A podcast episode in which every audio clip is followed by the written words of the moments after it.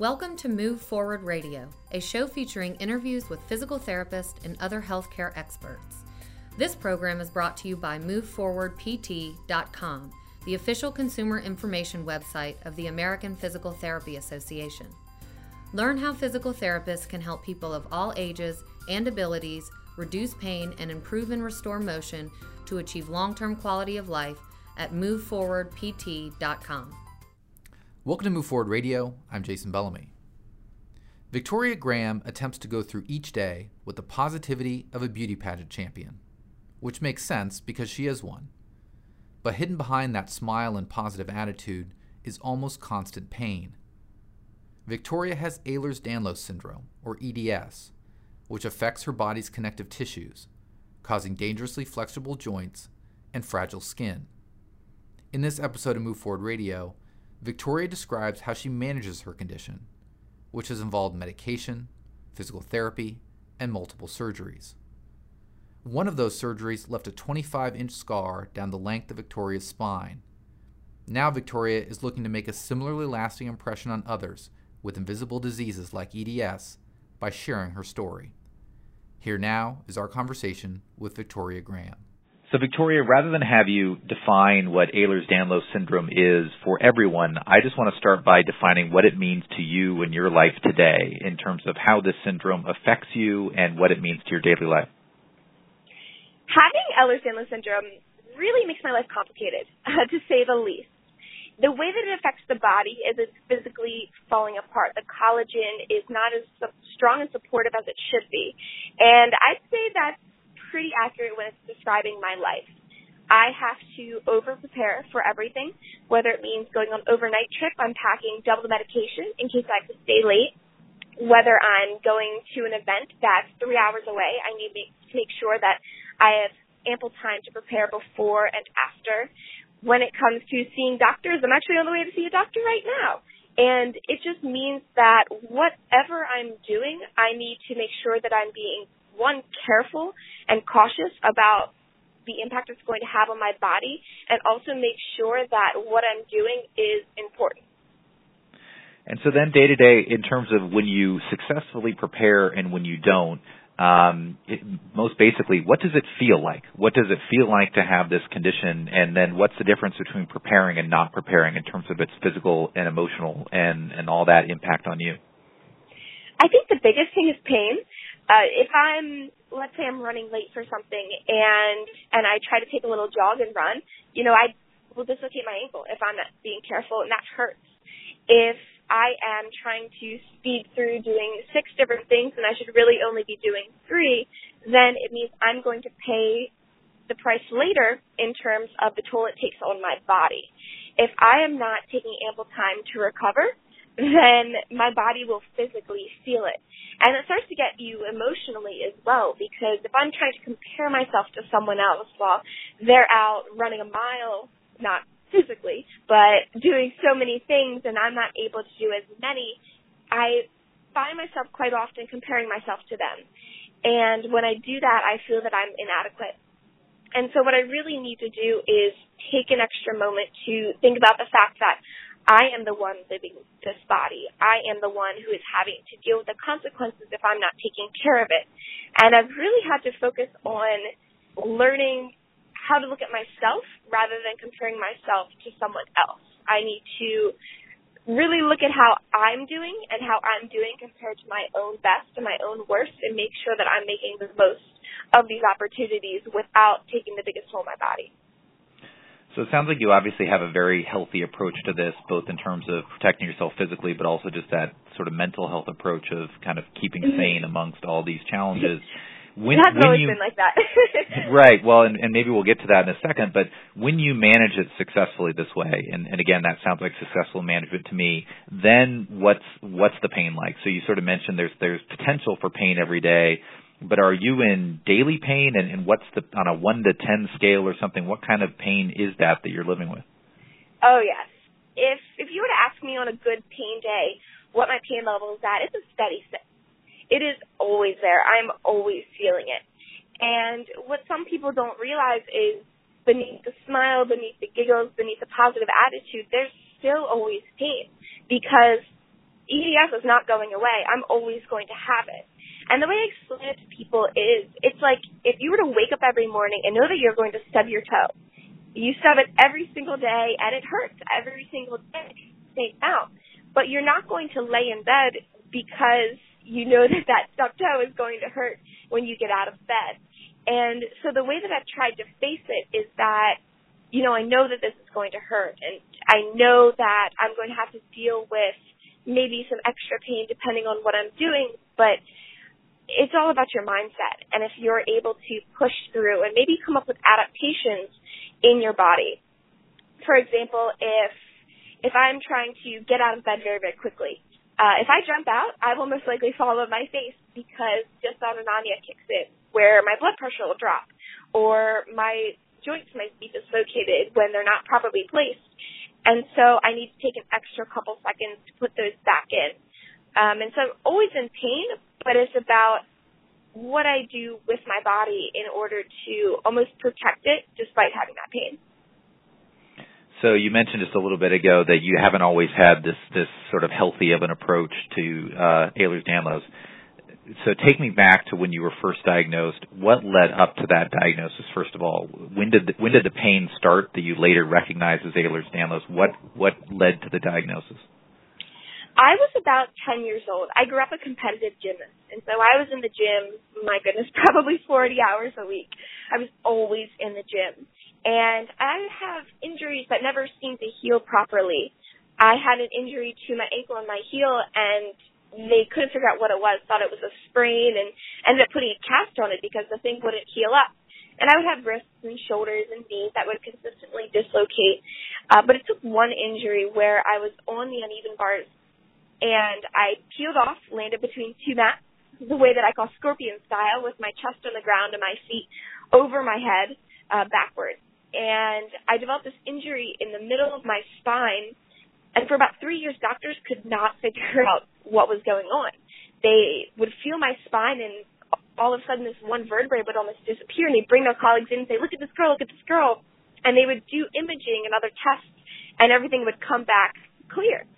And so I was kind of this walking medical mystery. It wasn't until I was actually seeing my physical therapist, who we'd been together for three years at that point. We had tried everything from intense physical therapy to gentle physical therapy to literally hanging me by my feet to try and resolve this pain and nothing would fix it. And he eventually came up with this theory of Ehlers-Danlos syndrome. I saw two more doctors one who told me, "Oh no, no, sweetie, you don't have Ehlers-Danlos. That's a pretzel guy in the circus. That's not you." And then another one took him 15 minutes to look at my body, look at my medical history, look at the way that things moved right in front of him, and found out that I did have Ehlers-Danlos syndrome. And so it was not necessarily one injury that caused it, but it was a series that led up to the finding that there was something going on in my body that people could not see. I want to take you back to that that period, and it sounds like years. That period of not knowing, of not knowing what the problem was. Um, what was that like for you? It was a very very close version of hell. I was in my pre-adolescent years, and it's a very formative time. And we had doctors who were telling me that there was nothing wrong with me, that I was making it up, that I couldn't possibly be in the amount of pain that I was claiming to be in because I was smiling. One doctor actually told me that if I was a 9 out of 10, we would be pulling me off the ceiling. And that's just not the case when you're in this type of pain every single day of your life. Whether you're 10, whether you're 50, whether you're 100.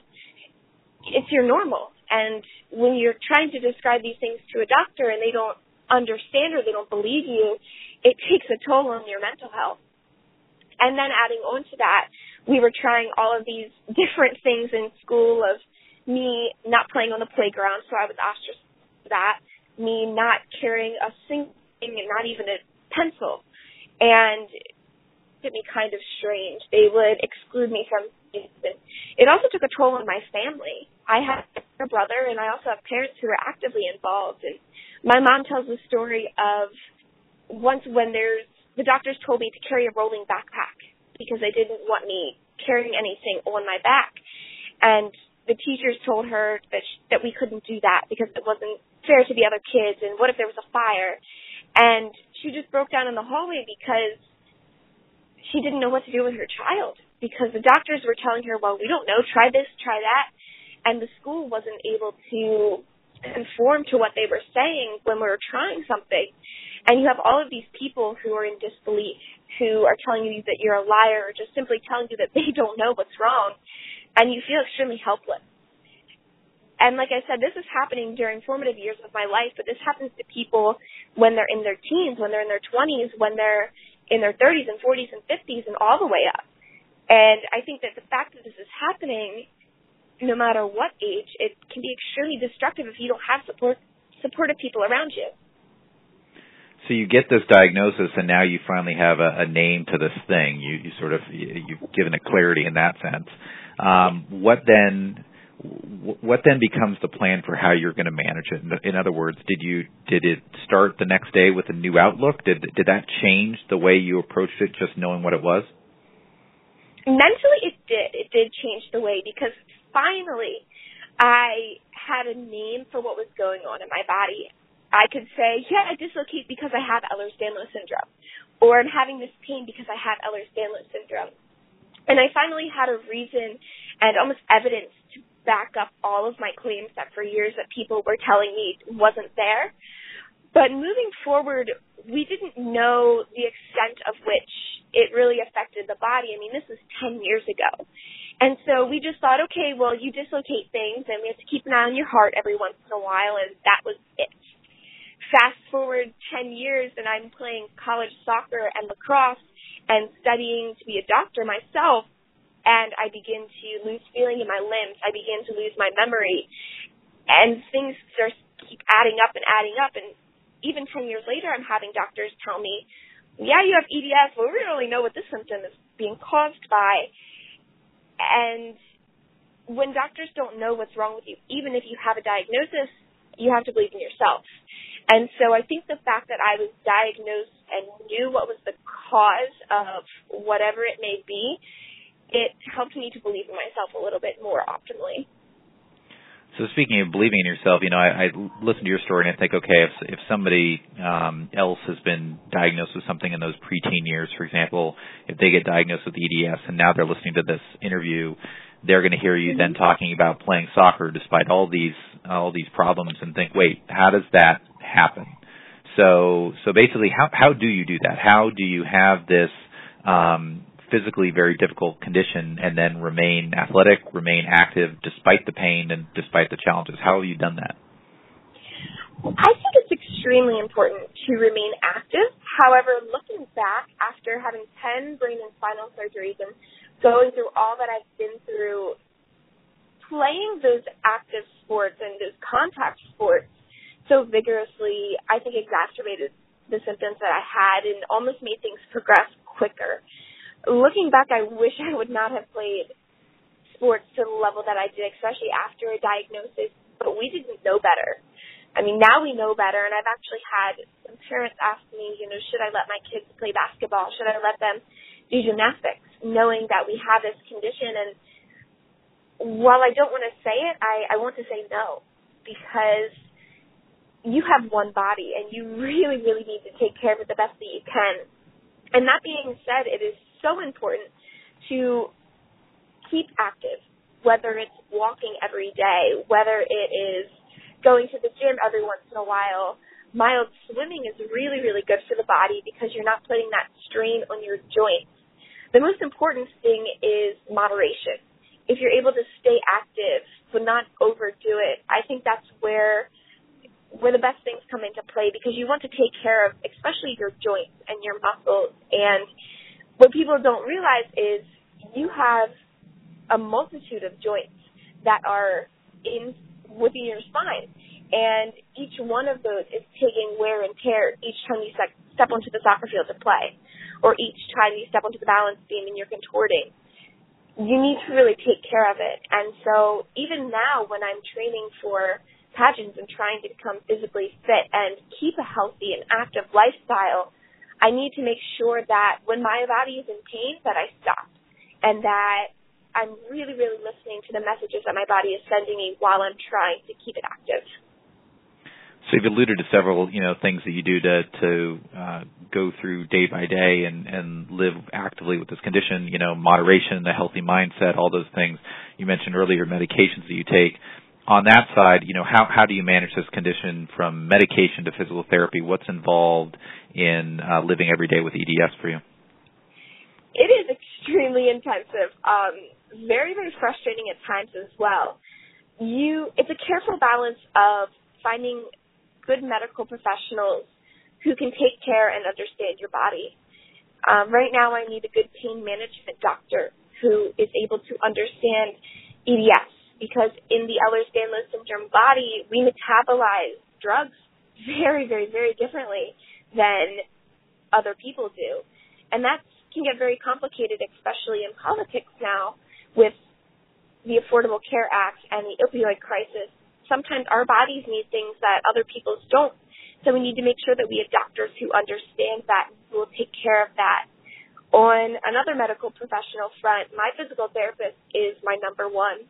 If I dislocate a joint, he's the one that I go to first because I know that he will be able to tell, okay, is this something that we just need to take care of for a little while or do I need to get casted? Do I need to really, really go take care of it even further? Um, but when it comes to medication and seeing doctors, I've helped, had to build up almost a mental tolerance to make sure that when someone doesn't understand, I don't let that affect me to the greatest extent. Um, I've been in the case in point where I dislocated my wrist, and a doctor at the ER tried to tell me that I had tennis elbow, um, which is not even the same part of the body. And so it can be frustrating. But during the times when you're having to dole out daily medications and you're seeing the quantity of that, you need to understand that our bodies, we're doing the best that we can for them. You're not a drug seeker, you're taking care of your body and what you need it. Uh, when I'm having to wear braces on parts of my body, I need to understand the fact that I'm doing those things because my body needs it. I have a handicap placard for days where I have trouble walking. And that is a big mental struggle to have to face the fact that I might not look disabled, but at that time I'm using the utmost discretion to admit to myself that I do need to use the things in place for people who need it. And so I think it, you just need to make sure that you're taking care of your body and taking care of yourself. So you've sort of thought beyond yourself as, as you've gone through this, and you've kind of used, um, you've found a platform uh, to spread the word about EDS and your experiences with it, and you've done that in a few different ways. And, and one I want to talk about is is competition in, in beauty pageants. So tell me about that. How how have you you combined EDS and beauty pageants? I can tell you that was something that I never thought I would ever ever do. If growing up you told me I was going to be in a beauty pageant, I would laugh at you quite frankly, probably the way that my parents did when I first told them that I wanted to be in a pageant. Growing up, I played sports. I was athletic. I was on track to be a doctor. And when those things started to become taken away from me when I had surgeries, I needed a new form of competition. I needed a way to express myself. And I found that through pageants. I began working with an organization that I could hold a service platform and I started something called But You Don't Look Sick, and it's making invisible illnesses visible.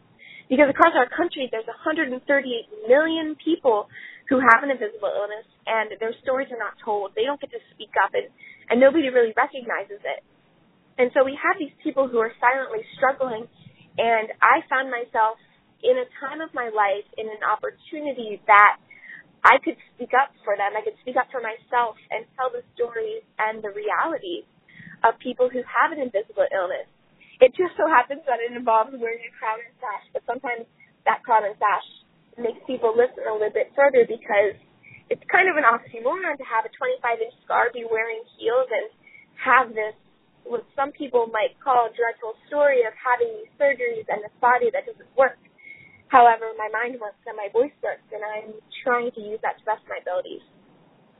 So, what inspired you to to think that you wanted to use work this invisible illness into pageants? That would a lot of people would have thought that that would have been something like you said that nobody would have noticed. You would have just competed. What made you think that that was a place to take this invisible illness and make it visible?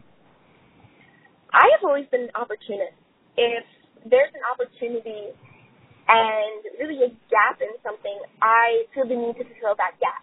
Whether it's putting on a prom for kids in the hospital when I'm a freshman in college, or helping tornado victims, or helping our veterans, whatever it may be, if I see a need, I will really do anything to fulfill that need.